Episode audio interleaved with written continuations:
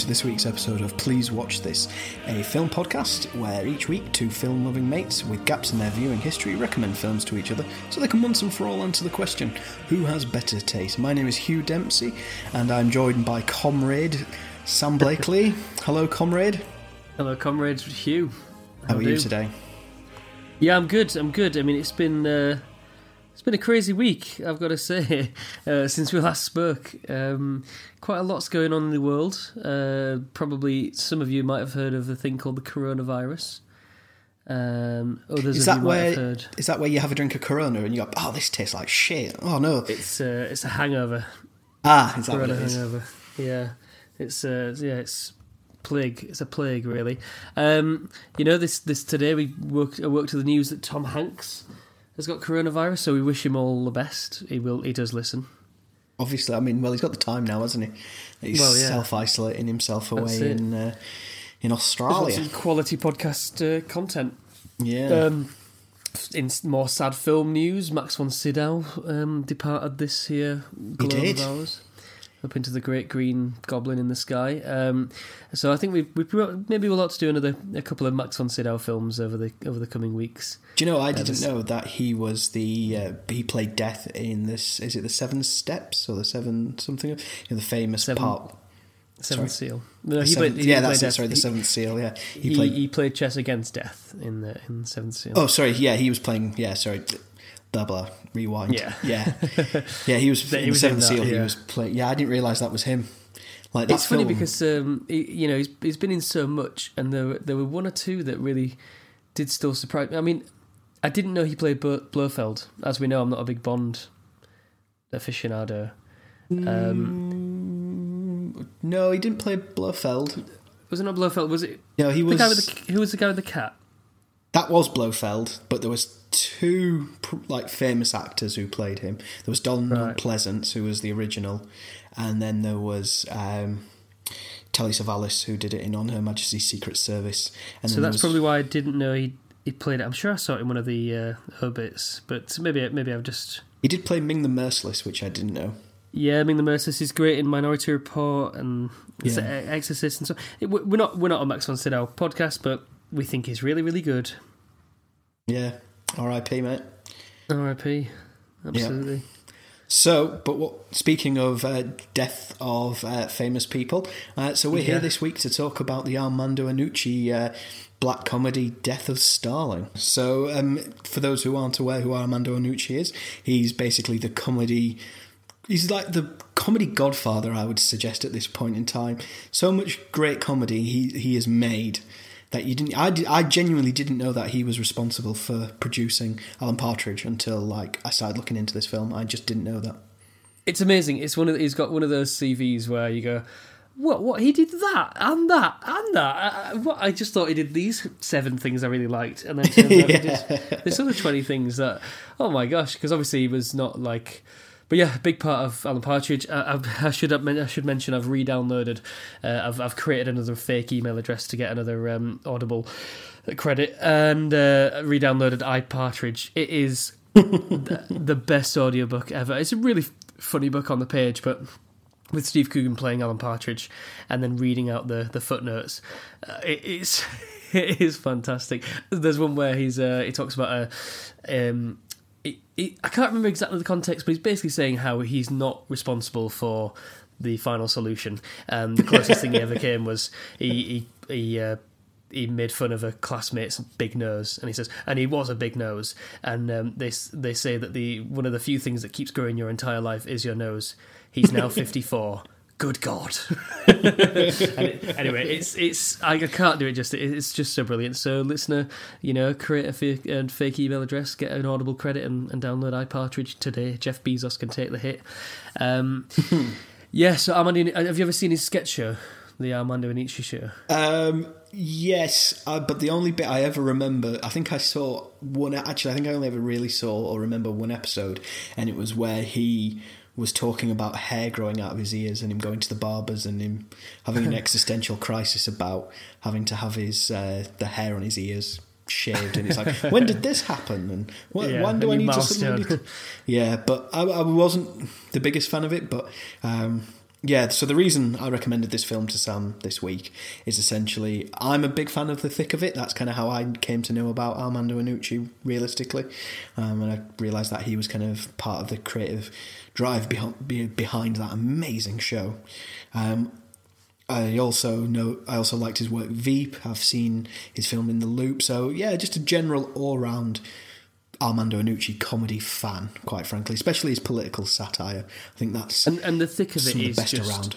It is next level comedy, you know, satire. It's it, they're just throwaway lines that are just you know brilliant genius lines that most shows would have on a pedestal, you know, some sort of plinth, and they would keep keep saying that same joke. They just throw away these amazing lines. Yeah, this one's at the bottom of the pantry and just some plastic bags, isn't it? There's, that's the kind of comedy Yeah. that it's so good. You know, it's the we've mentioned personally to each other.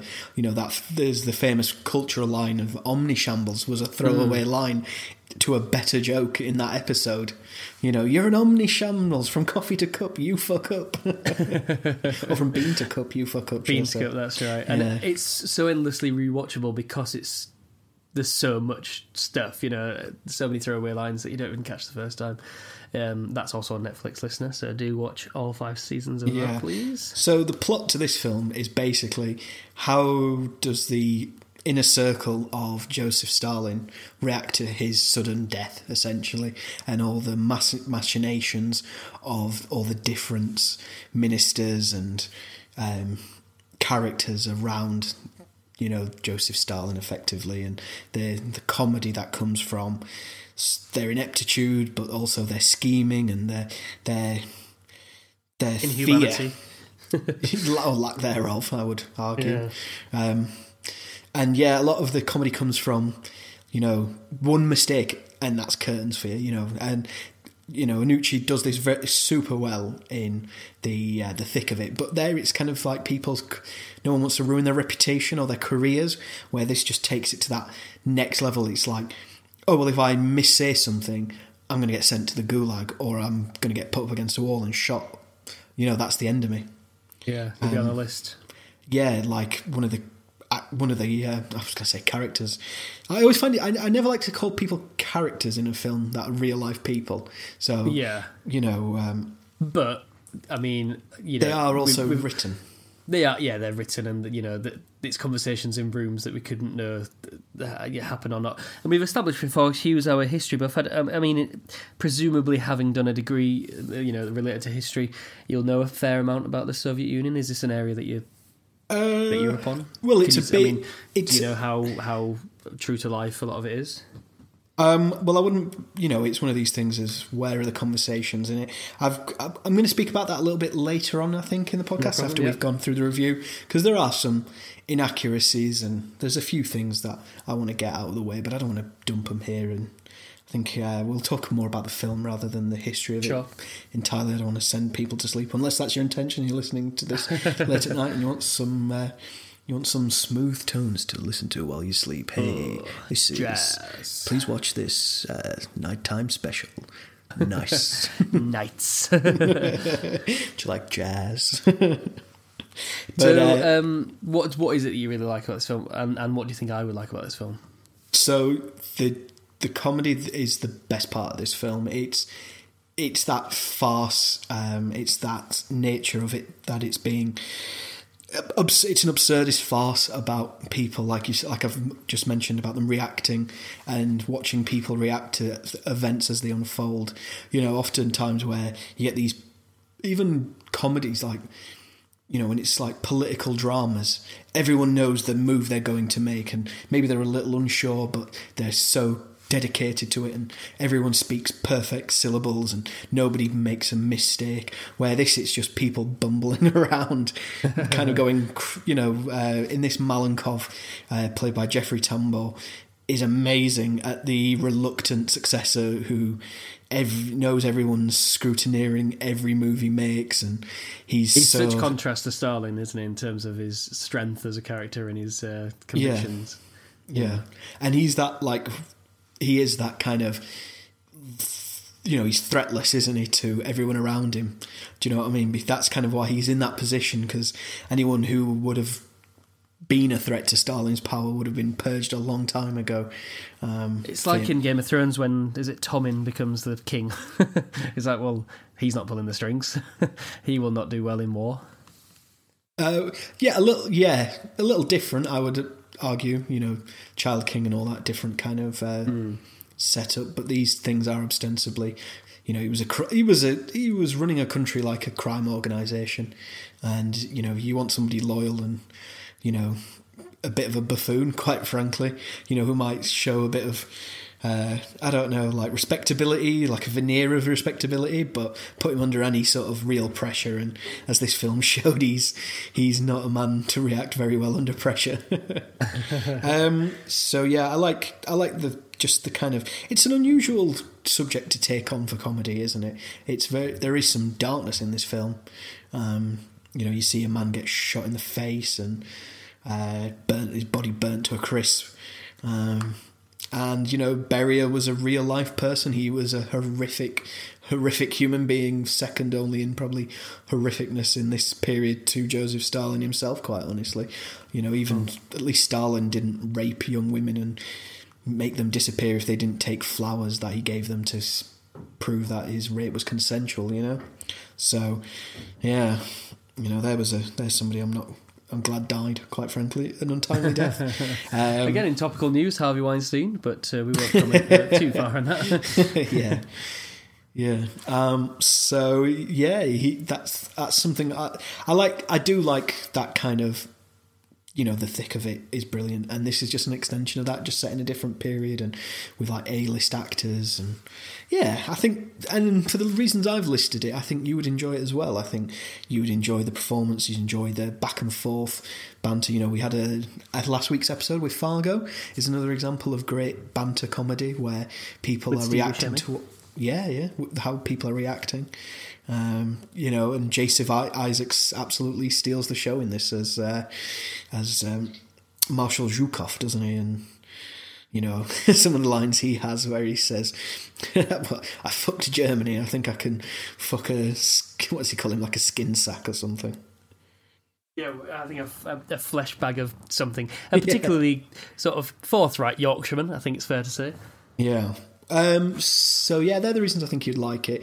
Um, you might, you may, I think you might have got a bit bored. Maybe I don't think the jokes don't come quickly. They're not like joke, joke, joke, joke, joke. You know, there's not like five jokes a minute, six jokes a minute, ten jokes a minute. It's it's very much they come in bunches and in little periods, and there's little little throw like you said throwaway lines.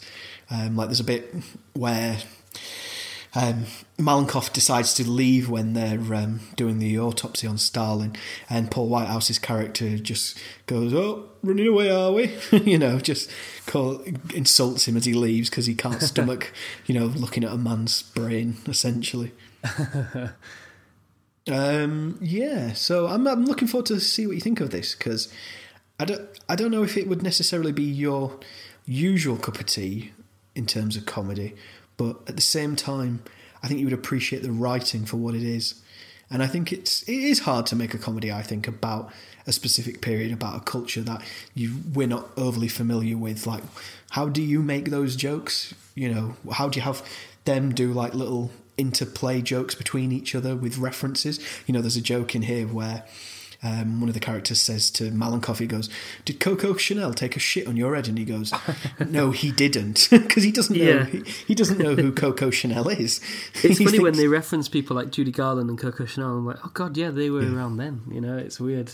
Yeah, uh, uh, John Wayne and that. long live John Wayne and John Ford. yeah. yeah, but they're the references for us as well. Do you know what I mean? It's a, it's a really strange thing. So it yeah. also drives it home that this is basically living memory. Yes. Oh, yes. Yeah.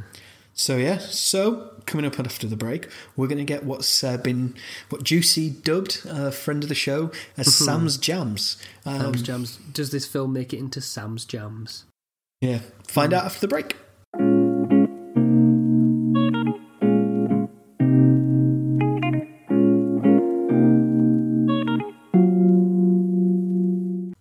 Welcome back. So, Sam, let's get your jam on uh, the death of Stalin. All right. So as we always do, um, I'll say what I liked, what I didn't like, and then we'll uh, we'll come to sort of final ratings and so on. I think you're right to, to sort of to point out that it's the sense of humour, it's the writing um, that was a really it was a joy for me um, as a big fan of Iannucci and and there a lot of, there's been a lot of um, colorization of black and white things in you know in the last few years, various films and and photographs, and what it does is it kind of humanizes them, and what I really like about this is how it's humanized. You know these kind of you know historical figures they're sort of mythical figures really and even if they died only like 50 years ago they become mythical figures. And you sort of forget that they had to take a shit and all this sort of stuff. And um, and I really like the sort of bumbling idiots. And it kind of reminds me of Chris Morris, who's another great, you know, British satirist, sort of, you know, eh, brain the size of a planet sort of sort of satirist like Iannucci, and um, they obviously worked together quite a lot in the in the nineties. And when Chris whenever Morris I think of British Isles, I think of paedophiles. so, listener, if you, you know if you don't know Brass Eye and Day Today and all that, then check it out. And um, when Chris Morris was promoting um, Four Lions, which is about terrorists but as a comedy, you know, he was he was asked, "Is this really the subject for for comedy?" And he said, "Well, he heard some stories about terrorists that that made him laugh, and he thought, yeah, why can't they? Why can't they be ridiculous? Why can't they be funny? You know, he told a story about. Um, oh, in fact, I've told this on the podcast because you criticised me for saying the president of, of uh, Canada or the prime minister of Canada or something like that. And um, anyway, so they they wanted to. Just if you're listening, uh, listeners, there's no such thing as the president of Canada. Just FYI, it's an easy mistake to make. North American no, it's not. country. Just, it's it's based, it's the same role, isn't it? But anyway, um, they wanted no, to. The president's they wanted to, to uh, prime minister we're getting into this bullshit again. So they wanted to, anyway. They wanted to assassinate a figure, and I think none of them I think Jung and uh, Jung and Freud are the same. Mate. What's that? Oh dear. Say again. Well, I, I, that's fine by me. That's fine by me. Uh, there was another story said about where they they wanted to take a boat and put some bombs on it and have it as like a you know a boat with bombs on it so they can go blow something up and they didn't account for the weight of the bombs oh, and, and the boat sank, sank. you know and it's like why can't they be funny? And and it, it, it's true here you know why why can't these people be ridiculous people who are so self-serving and so callous about the the deaths and so on? And it's interesting I, I mentioned last week that I, I heard uh, Iannucci recently in a, uh, a sort of talk about satire, and he said that in this film he he wanted the sort of the villains, you know, all the main characters to be awful, stupid people who get no dignity, but he wanted to treat the subject matter with with some seriousness, and it is sort of slapstick farce, but but the the people who are killed arbitrarily, they're not they're not figures of fun. And they're certainly not the butt of the joke ever. It's more about the sort of colour. It's like in Blackadder Goes Forth when you see is it uh, not Kitchener? What's his name? The um, the general uh, Haig, the Field yeah. General Marshal Haig, and he's um, he's just stood there. He's talking on the phone, and he's got you know the uh, sort of like the battlefield strategy board out in front of him, and he's just sweeping soldiers off with a dustpan and brush. You yeah. know, and it's just like the the soldiers are not the butt of the joke here. It's the you know it's the donkeys in, in charge, and I thought it did a, a really good job of that, and I I couldn't quite pinpoint how it managed to do that, other than you you don't really see them get shot you know they're slightly off camera, they're slightly out of focus, and they're not lampooned at all. It's really just the people who are who are doing it, who are the um, the baddies, which is really which is really good. It also helped me to appreciate uh, 1984 a little bit more, um, which uh, over the years it's just really sort of solidified in my mind as one of my favourite uh, novels of all time, and when I was recording this mid March. Um, I've not yet given Hugh his Christmas presents because whenever I see him, I forget to take them. I can officially reveal that one of the Christmas presents I've got for Hugh is an actual copy of 1984 because uh, oh wow, Hugh's never Thanks, read it, and uh, and I think you'd really like it. And I think especially. I knew that it was inspired by people like Stalin, um, but it's it's in that same climate as this film, and it's helped me to appreciate a book that I've always loved. It's that everybody's always under constant surveillance, but they don't know who by, they don't know what's bugged, they don't know who's listening, and people can be disappeared. It was then it was Polyakov or Poly something, you know, and he says, uh, "Whatever happened to Polyakov?" And I go, what do you mean? you know, like, Yeah. we fucking well know what happened to him, but you're not supposed to talk about it. Yeah, it's like I'm not supposed to. I can't. It was. I'm tired. I can't remember who's alive and who's dead. yeah, and there's a lot of that, and uh, it really messes with your sense of reality and and who's been you know open and who's not, and you know when. Um, uh, who's Michael Palin's character? Um, Uh, Molotov. Yeah. Yeah, when hi when his wife uh, is it uh, when his wife uh, when she's comes back, but he he wants to say, well, she she was a traitor and all this sort of stuff. uh, you know, and and they're all testing each other because when Stalin dies, they're wondering, you know, do we keep do we keep up this charade? Can we can we now be honest with each other? But then these people were Stalin's deputies, so they're gonna probably want to keep his. And there's just this great suspicion over everybody. Um, and I thought that that was that worked really well. And, and the cast, you know, Simon Russell Beale is a name I'd heard quite a lot. I don't think I've seen him in many things at all, if anything. And he's it's because he's a name uh, as a famous stage actor, really. Yeah. And when when you hear that, you sort of think, how good can they really be to be so you know vaunted? It's like uh, Laurence Olivier or something like that. You know, gives great film performances, but really this story is that you know to see him live on, on stage was the thing. And I remember Stephen Fry talking about when he was a very young child, he went to a stage play and he was excited because it was being put on by Laurence Olivier, but Olivier wasn't in it. Um, and he was really disappointed. And he said that there was a man towards the end, very very minor role, and um, Stephen Fry was kind of just magnetically attracted to the fact that oh he was really captivated by the the way this guy took his gloves off. And he asked his hmm. mum at the end who was that guy who was taking his gloves off? And she said oh that's Laurence Olivier. You know and it's kind of like there's some, must be something that really good stage actors have. So I was really intrigued to see Simon Russell Beale. I, I mean I don't know what what else he's been in but I feel like I Well, think I've seen in an interview else. that Armando Iannucci did with uh, Kermode and Mayo, he said that he intentionally chose Simon Beale because people hadn't, by and large, seen his work. So Yeah. they cho- he chose him to be somebody who would just inhabit this character of Beria um, and be able to convey the man's malevolent behaviour and his just his dark menace. I think I would describe it yeah, and he's a Shakespearean actor, so he gets he can do that, and and he really could. You know, it was it was really nice to to finally see him in something because uh, I'm looking through his IMDb, and I don't think I've really. Also, he played Churchill. Oh, in a 2004 version of Dunkirk. Yeah, there's there's really not much. He plays Napoleon in Blackadder Back and Forth. What does it? Oh my god, he plays Napoleon. Oh god, now I now I can see it. Anyway, this is me just looking through IMDb and talking out loud. Tune in to Um, this week's episode of Sam scrolls through IMDb. But he was great, and like you say, I, I had no hang, I had no kind of like baggage with him. I didn't really have any expectations. I actually f- forgot that Simon Russell Beale was in the film, and Yeah, it was he at the end plays- during the credits. I was like, oh, that's Simon Russell Beale. He's in. Uh, he plays Falstaff in The Hollow Crown, which is a Shakespeare adaptation the BBC did um, a few years back, and he, that's the first thing I saw him in. He's really good as Falstaff in that. I would uh, recommend. He's the best performance in that. In that. Uh, in that. I think it's King Henry the Fourth Part One. Yes. I've no idea, no idea. Yes, I don't it know is indeed. Shakespeare well enough.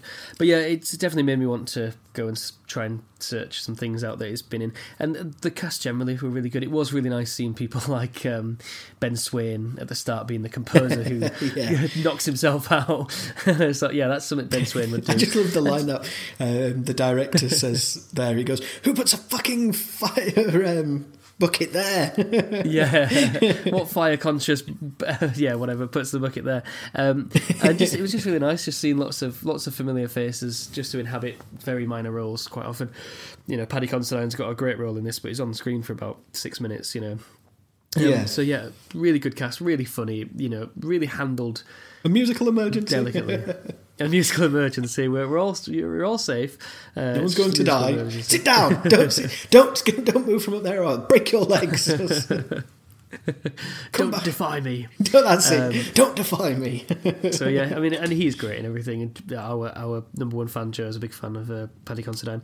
In terms of what I didn't like, it narratively it was quite slow, and it was I did find myself losing focus a little bit, and it is difficult in a kind of um, you know one hour forty five comedy essentially. It is a comedy, Yeah. uh, even though it's dealing with witty issues, um, and uh, it is a criticism of the film because it it didn't maintain my focus the whole time. But I find it hard to criticize this film because actually, it really is very excellent. It's and you know, and it's great insight. It really really good for someone like me who doesn't know much about it. You know, I've heard names like Khrushchev uh, and Molotov, but I don't really know their role Yeah. in it. I, I barely know really what Stalin was like, other than obviously terrible, and he was the leader of the Soviet Union, you know, during the Second World War and, and for many years before and after.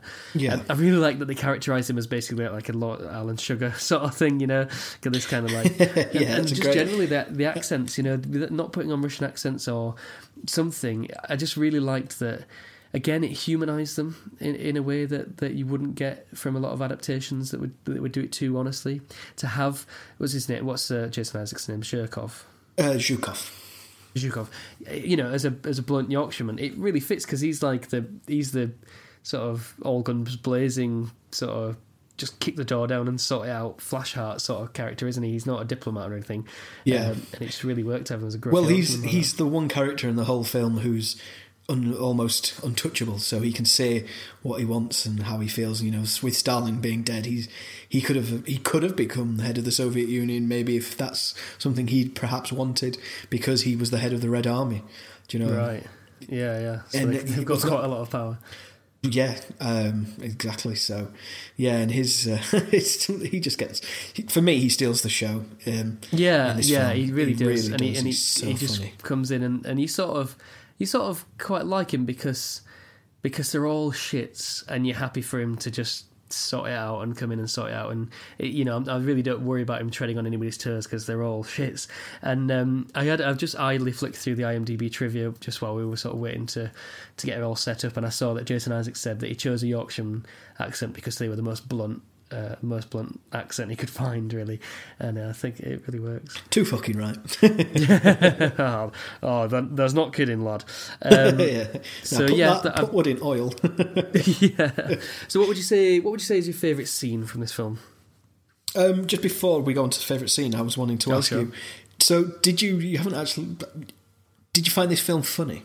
Because you were saying. Yes. Because Yeah, I didn't laugh out loud that many times. Maybe I would have done if I'd watched it with other people.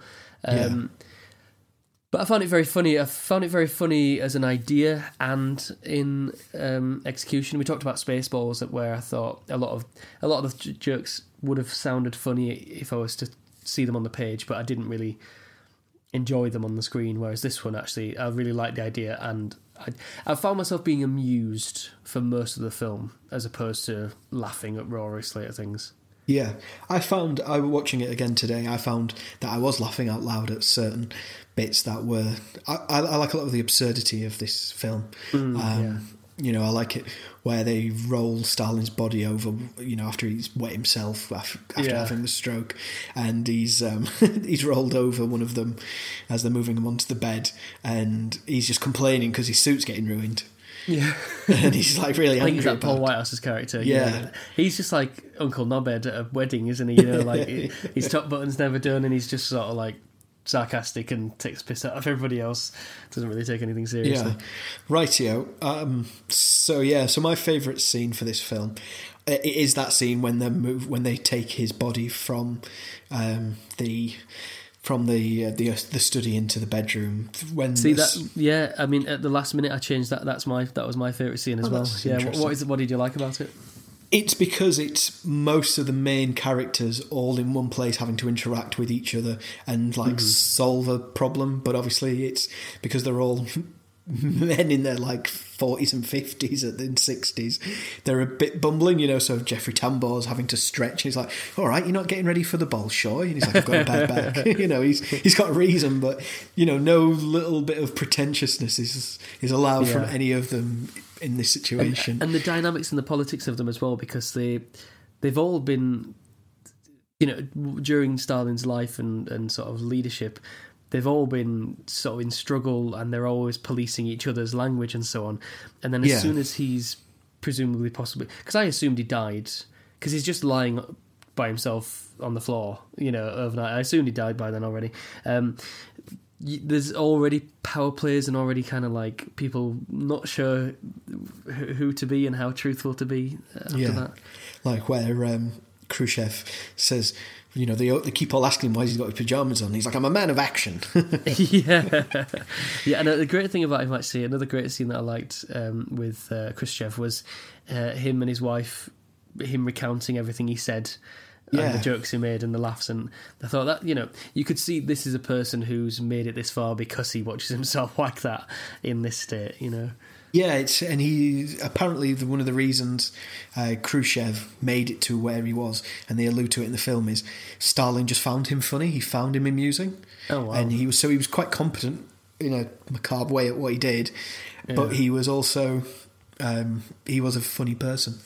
Or Stalin thought he was amusing, and that helped him. So when he realised this, he started recording the jokes that were funny to his wife. This isn't like made up. This is because like you, you, yeah, you see And the that struck me as that struck me as one of those things. I thought this has to be real. You know, this has to be based on something real. Um, Hugh, you Phil, I'm going to open the door because the cat's uh, clawing at the door. So, um, Fantastic. So, yeah. um, what's your favourite line? What's your favourite line? well, is there any other scenes that you like other than that one? Well, I'm away from the microphone now. How about you? So the scenes that the other scenes that I quite like in this film, uh, I like the part where um, Rupert Friend's character playing Joseph Stalin's son. Um, Vasily and he's he's instructing the uh, ice hockey players and they're really bad they're all falling over because it's the uh, the ice hockey team for the military and the previous team all died in a plane crash which, what plane crash? There was never a plane crash. Soviet planes do not crash. Yes indeed My father will have you saddled and ridden to, to Siberia, you fucking pies. yeah, and I love the bit where he goes, he just casually says, "You're their coach. You train them. Train them to be as good as the previous team, or I'll have you shot." and then he goes, "Oh, I'll do it myself." And he's like, "You get that?" And it's just great. Him, like I don't he know how gets on the ice. Just go around me, ignore me, you know, hit it. Yeah. Yeah, I that is just- great seeing that. But again, I love like I would split this film kind of into two parts, right? You have the the first half up until I think you know they've moved the body and it's like after you know it's the it's kind of you show the fear of living in Soviet Russia and the the ma- the anarchy and the mania that happens, like you said, where it's like even Joseph Stalin would be able to tell that the acoustics isn't right, and one of them goes even, and he goes, Yeah. "Uh, "I'm sure our leader has a great ear, two great ears, you know." Yeah, yeah. It's, it's basically talking into where he assumes the bug is. Yeah, funny in a big policing Each microphone. other, you know, it's like um, uh, Simpsons did a, a Treehouse uh, episode that was inspired by this Twilight Zone episode, Hmm. where there's a monster in a small town and it has to be pleased, and everybody has to do what the monster wants. Um, and they always have to be happy all the time, only happy thoughts because it can read their thoughts. And it turns out the monster is a little child. And I think in The Simpsons it's Bart. And, you know, you're not allowed to ever say anything wrong or say anything other than happy things, or you get turned into Jack in the Box, or you get turned into horrible things. And it's really Yeah. like that, isn't it? Actually, you know, this is where we get, like 1984, that's where you get the phrase thought police. They really are looking for signs of any sort of, you know, anti state anti status quo kind of th- feelings. Yeah, the other scene that I really like as well is the um, the scene when they're actually at they're doing the guard of honor for uh, Stalin and. Um, Khrushchev tries to swap places with Malenkov, and they'll be like, because they're arguing over the bishops. and I also like the bit where uh, I like a lot of scenes in this film. Actually, I like the bit where they're scheming in the car, and he's like, "Ah, this is why I bring the dog, the dog," and he's got a little squeaker for the dog, Oh, and the dog great, starts going mad, and it's like, and he walks going, "Oh, you got all these people killed. Um, this is your fault." And he's like, "In the car, get in the car." you know, He's like he doesn't care about the people dying. He's more bothered No, no, about no. plotting against uh, Beria. Making sure he's not on. Yeah, Uh, it's the little subtle details as well, like where when he go when Khrushchev goes to see Molotov at his apartment and um, he flushes the toilet. But the Yeah. toilet stopped, and he goes to do it again, but the cistern hasn't filled up. and they've got because that's what would happen in those situations, or where Hmm. um, when Zhukov goes in and goes, "Put your put your hands up," and he's like, "Oh, he's not there. Oh, he's at the he's like, oh fuck, he's at He's the window." window. yeah, you know it plays on your expectations because in real life that's probably you know I think what Armando Iannucci does so perfectly well is he does that ability of making these like you said, these historical figures or real life figures just seem more, like you said, human and people doing human things. And, uh, you know, like you said, uh, flip flopping and vanity and, you know, Beria's kind of malevolent kind of presence. But, you know, he just, as soon as he realizes he's, he's basically about to get shot, is he starts, you know, begging for his life and, you know, threatening and doing everything he can. And, you know, it's just the anarchy. And it's like, I don't know what it is, that whatever Armando Iannucci does, but he seems to direct his actors in a way that says, just act naturally. and Yeah, they're really yeah. good at acting naturally. He's not scared of improvisation, but not in a kind of Judd way. you know, uh, Yeah. yeah. I, I think it seems like he'd be a great person to work for. Yeah. Um, so, yeah. Um, so, what's your favourite line of the film, Sam? Favorite line. I mean, I really originally did really uh, like the line, and I wrote it down. My father will have you saddled and ridden to Siberia because I'm pretty sure he says "you fucking pies." Uh, um, it might be something else, but the other one was really Malenkov when, um, gosh, Stalin's son wants to speak at the funeral. And he says, no problem. and then Khrushchev, technically yes, but practically, Beria, there are programmatic complications. And then Malenkov change, changes his mind. I think I misspoke when I said no problem. What I meant was no problem. Ignore me. and I just love that he's just like, he's flip flopping and then says ignore me. I mean, it's the most, it's the complete opposite of what Stalin would have done in that scenario. Yeah. How about you? What, was, what would be your favourite line? Um, my favourite line was when Zhukov, uh, sorry, when Zhukov and um, Khrushchev are talking, and he's basically Khrushchev tries to recruit um, Zhukov to get this plan against against Beria. And he just um, and how Zhukov basically like goes to Oh, him yeah. and um, winds him up essentially. um, Yeah, he's kind of accusing him of, uh, you know, sort of uh, talking against the party and all that sort of stuff, and then can't keep a straight face. Khrushchev says, I really need your help. To do what? There's bodies fucking piling up in the street. It's a bit late, isn't it? What if we blame this on someone? Wait, who's out, who's out of control? Nikki, be very careful what you say next. Who? Beria. I'm going to have to report this conversation threatening to do harm or obstruct any member of the Presidium in the process grins. Look at your fucking face. and he's like and then the next line he's like you know, he says, "Oh, look at who's look at the balls on you. They're as big as the Kremlin." yeah, He's great because he just, yeah, because he comes in. Uh, he's like Finchy from The Office, you know, comes in. I remember Martin Freeman describing Finchy as a, this ball of horrible energy or horrendous energy, you know, coming Yeah. into the room. He really does capture that sort of, that sort of Ralph, what is it, Ralph Ineson, I think it's called. It really captures that performance, that sort of Leeds kind of accent. yeah, yeah. Yeah. Um, the other one I like is when they, you know, when they have the doctors and the doctors are all lined up and they go to tell, um, basically their prognosis of Stalin and essentially say he's dying, and Svetlana. Um, Andrea Riseborough, she has some great lines where she goes, I want a second opinion. I don't trust these creatures. How old are you? I'm 29. That's a lie. How old are you? and then he's like, because he says, I'm 29? yeah. and then later when, uh, what's she uh, points to son she, went, she points to one of them, sorry, and she goes, "You look dead."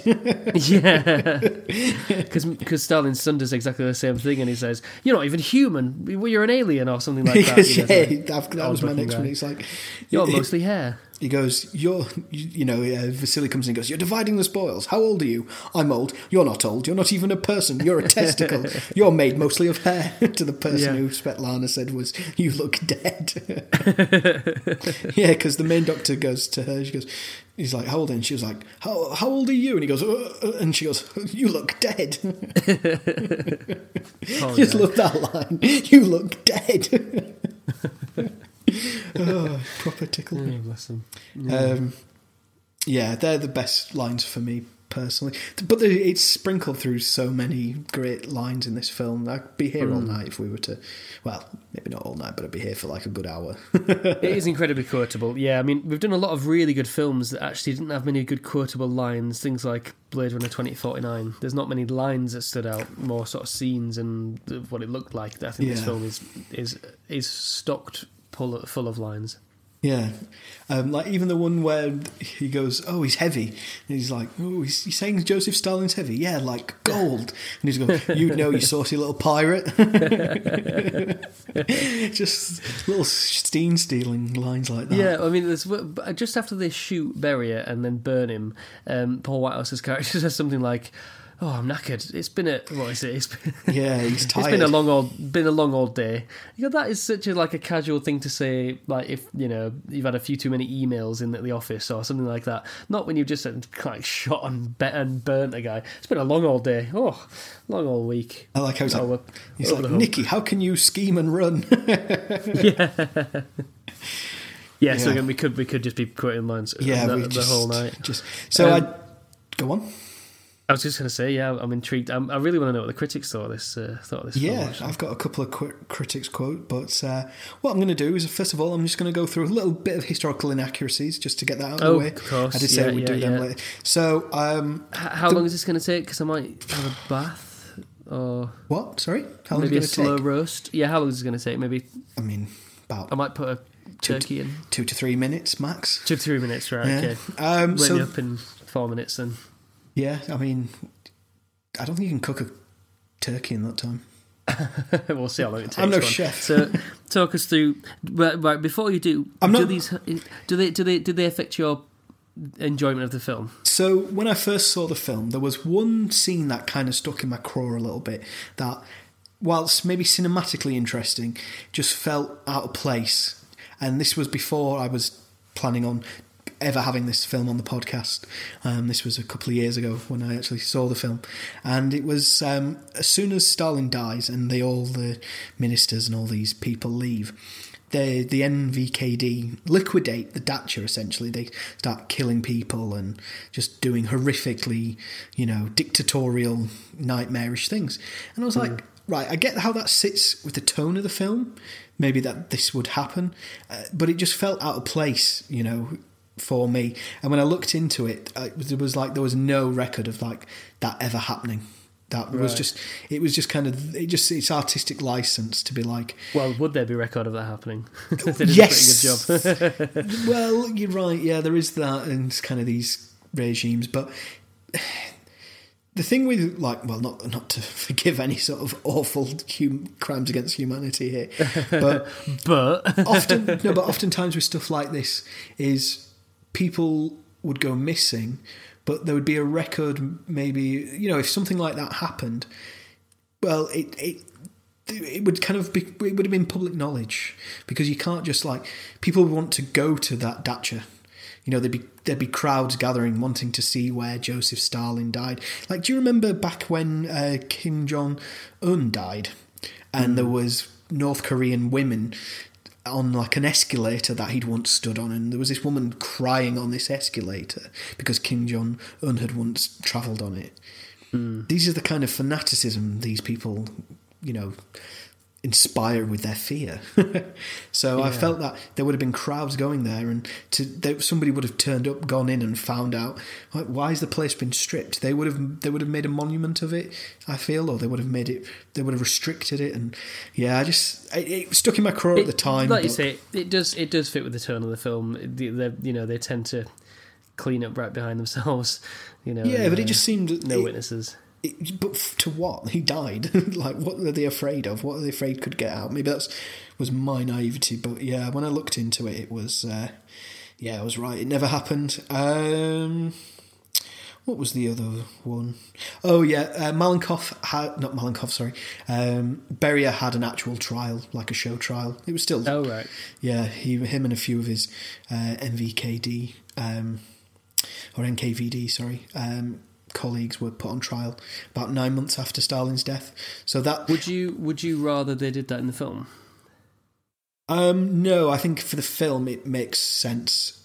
Uh, yeah, because it was meant to be. A, it, I mean, obviously he got it was a plot against him, and he did get captured and all that. But it was more that. It, it, you would have added an extra half an hour onto the film, and they would have yeah, been doing the, no, the trial. No yeah, yeah you know it was it was a show trial anyway and mm. yeah it's weird because the bit that annoyed me about this film and its historic, historical inaccuracy felt it's because it. I suppose it just that scene felt forced, and it was mm. too arch where this wasn't. Um, oh, and then I just like the little a couple of little ones like uh, Zhukov um, has all the medals on his uh, on his chest on his on his uniform. Yeah. Um, apparently, he had more medals than that in real life. Yeah, that. Yeah. yeah. and they've made the decision to not have as many. And I've seen pictures of him, and the man has medals down to his knees practically. It does look. it's funny. Stupid. It's funny that sometimes, sometimes the real life thing is it is ridiculous, and you couldn't if you put it in a show.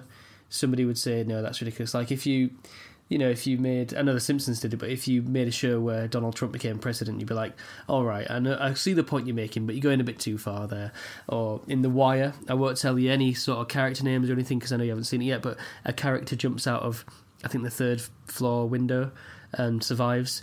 But the yeah. real person who it's based on apparently actually jumped out the fifth or sixth floor window and survived. But that would have been so improbable that it would have taken you out of the thing, even though that was what the real thing happened. Yeah. And sometimes, sometimes you have to go for the fictional one because the real thing sounds too ridiculous. Yeah, you know, truth is often stranger than fiction. But yeah. when you're showing when you're making fiction, you have to make it believable. Otherwise, people won't believe you. It's a weird, it's a weird paradox, isn't it? Yeah, but I think, um, like you like you say, if if you'd have won that many medals, you'd have been like, oh, they've they've overdone it there. That's a bit silly. Whereas yeah. actually, just I just have them having a lot of medals.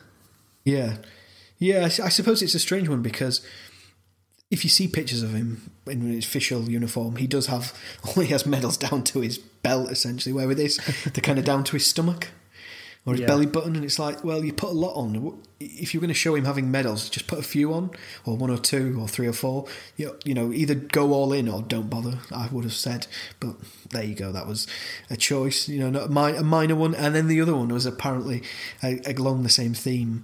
Was so when at the beginning, the uh, the concert's based on a story, and apparently in that real event, they actually had three conductors. Um, right. So the first one passed out because of the stress. The second one they brought in was too pissed to to uh, conduct the orchestra, so that's why they ended up getting a third. And again, Armando Iannucci said people just won't believe that the yeah. uh, that the second conductor was drunk when they brought him in. That's so, great. Which I thought would have been brilliant. I think that's funnier. no, it would have like, been funnier, but I think I think you're right. It, it would have it would actually take it away from the the you'd have gone, oh well, that's just too ridiculous. Again, it's you know it's yeah, I think I think it's the right decision. I think they made, and I really like the fact that when they went to the other the other composer and the other conductor, and he said to his wife, you know, tell them tell them what you need to tell them. That was the sort of fear. You know, you see this secret police sort of rock up, and you go, well, I'm going to die. I'm going to make my make my peace with that. Um, and yeah, handles really well. Yeah. Um, so yeah, there's a few other minor little um, historical inaccuracies that are just they're inconsequential. I was just they were the ones that I saw that I thought oh they're worth mentioning and yeah. Um, oh, the other one was Stalin was in like basically he so he when he had his uh, brain hemorrhage or his stroke he uh, he was actually kind of incapacitated for three days, not like a day or half a day. Well, that's fine, isn't it? But that's again, contracted for you know um, dramatic reasons. Yeah. Rightio. We'll so allow it. We'll allow it. What we're going to do after the break is we're going to do the critics. We're going to have a look at a couple of those. We're going to get Sam's rating out of 10, and then we'll mm-hmm. do a quiz and we'll talk about what's coming up on next week's show. So join us after the break. Super duper. Join us after the break.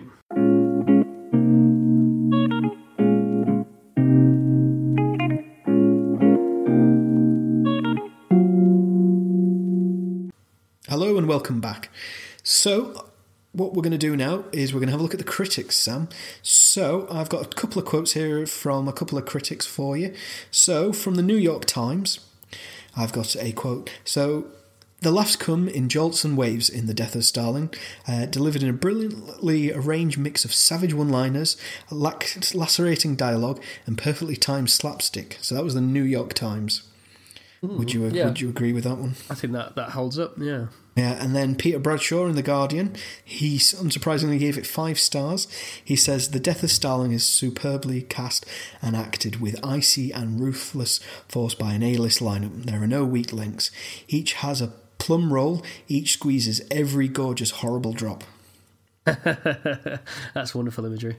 Yeah, and it pretty much sums up the film perfectly well, I find.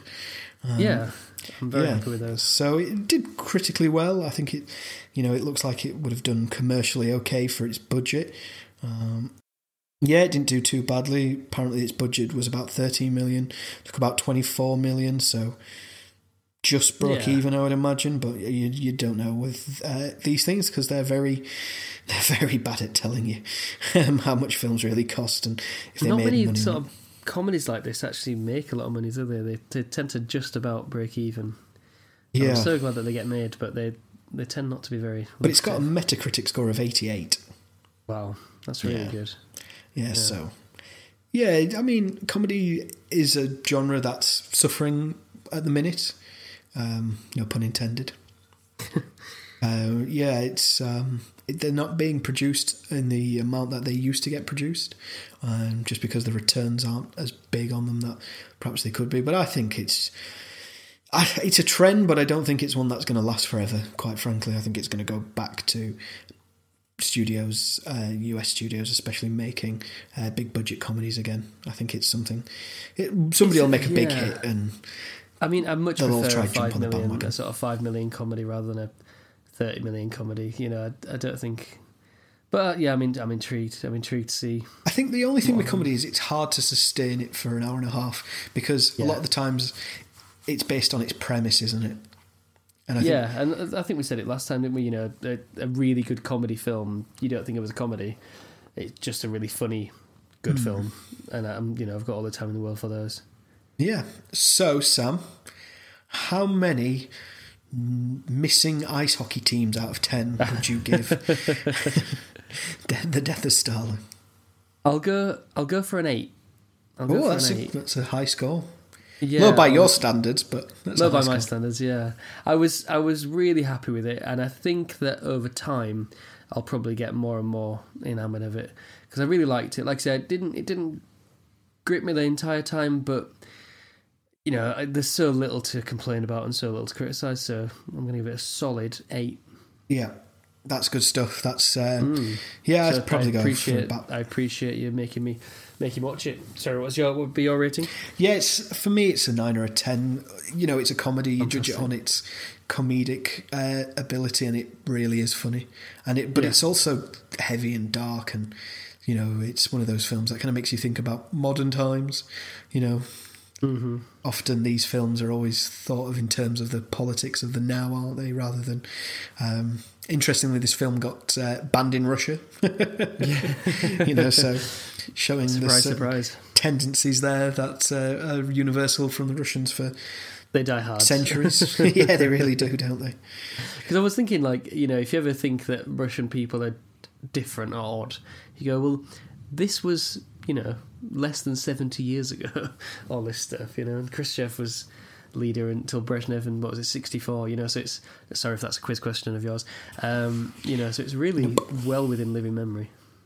Yeah, I also like you just mentioned Brezhnev there. I like the fact the last shot of the film is essentially um, it zooming A in man on with big bushy eyebrows looking down at him, and I go, oh, that's Brezhnev. Yeah. yeah, I did like like that. Um, right, okay. So Sam, are you ready for a quiz? I'm well in the mood for a quiz. You're always in a mood for a quiz. One day you'll say no, and I'll have wasted half an hour of my life one day. Not today. Not today. Okay, so I think we've mentioned it a few times in our conversation. What did Stalin die of? Oh, a cerebral hemorrhage? Correct, well done. What metal is Stalin compared to? Gold. He is indeed. What is Radio Moscow's music director's assistant eating? Apples. He's always eating apples. He's always eating apples, isn't he? Well done. That's a good question. That. it is. what does Malenkov? Uh, sorry, what does Malenkov say to do with his picture? The one that he doesn't want. I like that one. Uh, yeah, was it take that one and have it destroyed or burnt? Yeah, he says to have it burnt. yeah. Okay. I So, really like that because it caught me off guard. That one. Um, yeah. what else does? It's not a quiz question, but he describes it as. What else does he describe it as? Oh, uh, it's like stronger chinned. He's like stronger angular. yeah. And then finally, what does Zhukov compare Khrushchev's balls to? Specifically, s- what does he compare them to? Can you say the Kremlin or the, Indeed, um, yeah. Although- yeah, the Kremlin. Although technically it's St. Basil's Cathedral, the, what we think is the Kremlin. Kremlin. But it, there's some, even though they're, they're synonymous, aren't they, in the Western culture? so, we don't we don't want to be the sort of people who go, well, it's not really Big Ben, it's actually um, St Stephen's Tower. The be- Big Ben is just the bell. You know, it, we, we're not those kind of people. I think. no, isn't it Queen Elizabeth's Tower? Well, this maybe you are one of those kind of people. I don't know. Um, so, congratulations, you got five out of five there. Well done. That is, Queen's uh, sweep. 100% bingo house, whatever you want to call it. Fantastic. Give yourself a medal. We'll get you one. Pat we'll get one from uh, Zhukov for you. I'll get an entire torso of medals. Yeah. So Good. I do have Yeah. some additional, two additional questions for you though. Oh, I like these. Yeah, these are the you either know them or you don't, and quite frankly, uh, I'm intrigued Probably to know if you know the first one. Okay. What country was Joseph Stalin from? Oh, interesting. Hmm, I feel like I've heard this before. Was he? Uh, I'll say Italian. Are you confusing him with Mussolini? Mussolini. Um, what, Man who famously so, didn't I mean, have a lot of hair. Is he from the Soviet Union? Um, yeah, so he was from the Soviet Union at this time. I'll say Armenia, you were ooh, near, but close. Georgia. Yes, he was from Georgia. Fantastic. He was actually Georgian, not Russian. So, Loser. so yeah, yeah, yeah. him- It's like two of the worst dictators of the 20th century. You always think are from the country that they were most prominent in, but actually weren't from that country. Yeah, yeah, yeah. And uh, what is it? I think Germany's greatest. Um, oh no, I uh, no, I'm going to get it wrong. Never mind. It was something like was convincing the world. Uh, Australia's greatest win was convincing the world that Adolf Hitler was German and Mozart was Austrian. Or, there was something like that. Anyway, yeah, it, it- you can edit that. that Germany's was biggest win was convincing the world that Australia was Hitler, Hitler was from No, Australia. Austria. I thought you said Australia. anyway, That would have been a yeah left turn. Anyway, yeah. So yeah. that's Death of Stalin, isn't it? So oh, yeah, sorry, so the second one. yeah, so by Second. that, so basically, um, his birth name was actually uh, Joseph uh, Vissarionovich uh, Jugashvili, not even Stalin. Hmm. So by because of that, in Russian, what does Stalin mean? Ooh, probably great leader. No, Fantastic shag. possibly. um, it's this the name or the translation into English is actually synonymous with uh, a symbol, at least in the West, of uh, the American way. You know, truth, justice, but uh, something very different in Russian. It would seem Oh. it translates as a man of steel. yeah, mad that, isn't it? That is fantastic. Yeah. Yeah. Um, so yeah, so that was the death of Stalin. I'm glad you enjoyed it. Um, Me too. Me too. Yeah, it was good fun, wasn't it? In a dark way. It was, do you know what I enjoyed? I really enjoyed watching Michael Palin in something. He's, you know, he's he's so f- hmm. rich that he doesn't need to be in anything. so when he is in stuff, it's always cool to see him in it. Yeah, he's got lots of different pies, lots of different irons in lots of different fires, and yeah, he's not done much acting, and it was it was really nice. Yeah, and he does it so well. There's a great bit actually when Stalin tells a joke, and he laughs but too hard with his eyebrows, and I thought that is some quality com- comedic acting there. There's a know, there's a uh, great Python-esque bit, isn't there, in the um, in the in the, the little council they're having, and he um, and they're deciding on the motion, and he just keeps flip flopping, and no one can tell what he's going right. to come down on. It's brilliant, yeah. Yeah. So yeah, so there you go. Oh. What about next week, Hugh? I don't know, Sam. What am I watching next week? You tell me. It is your week to recommend. Oh, by the way, before we go go on to next week, would you recommend this film to other people? Oh yes, yes I would. Yes I would. Um, to a listener, if for some reason you haven't seen it, if you like things like Alan Partridge, thick of it, um, satire, Chris Morris stuff, then you will absolutely lap this up. I think. I th- I think they will as well. Mm, I agree. So yeah, what were Even we though watching next for week? them. So next week we're going to watch the Jeremy Saulnier film Blue Ruin, which is now back on Netflix. Hugh, what do you know about Blue Ruin? I know nothing about Blue Ruin, Sam. Fantastic. Um, I couldn't tell you who's in it. I couldn't tell you when it was made. This, is, this is what we want. This is what we want. It's a, a really good film that I've only seen once. It was recommended to me. I might might have even watched it with our good friend Ben Dawson. Yeah. So we'll look, Look forward, forward to that. As, yeah, I, I really, I'm, I've like I say, seen it once. I'm really looking forward to really getting into it because he's a fun, he's a fascinating uh, writer director. When he's in, he's, he's very unconventional, and when he's in interviews, always fascinating. So join us next week, listeners. Um, Hugh, if they want to get in touch with us and tell us about podgroms and things, what could they? How could they do that? Well, if you want to get in touch with us about specific pogroms that you're planning, don't get in touch with us. We're not into that sort of thing. The here number Please is nine nine nine. yeah.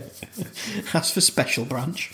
and tell them your uh, heinous ideas that you have. No, so if you want to get in touch with us, what you need to do is you need to become the dictatorial leader of uh, the second most powerful country of, in the world uh, during the Second World War, preferably.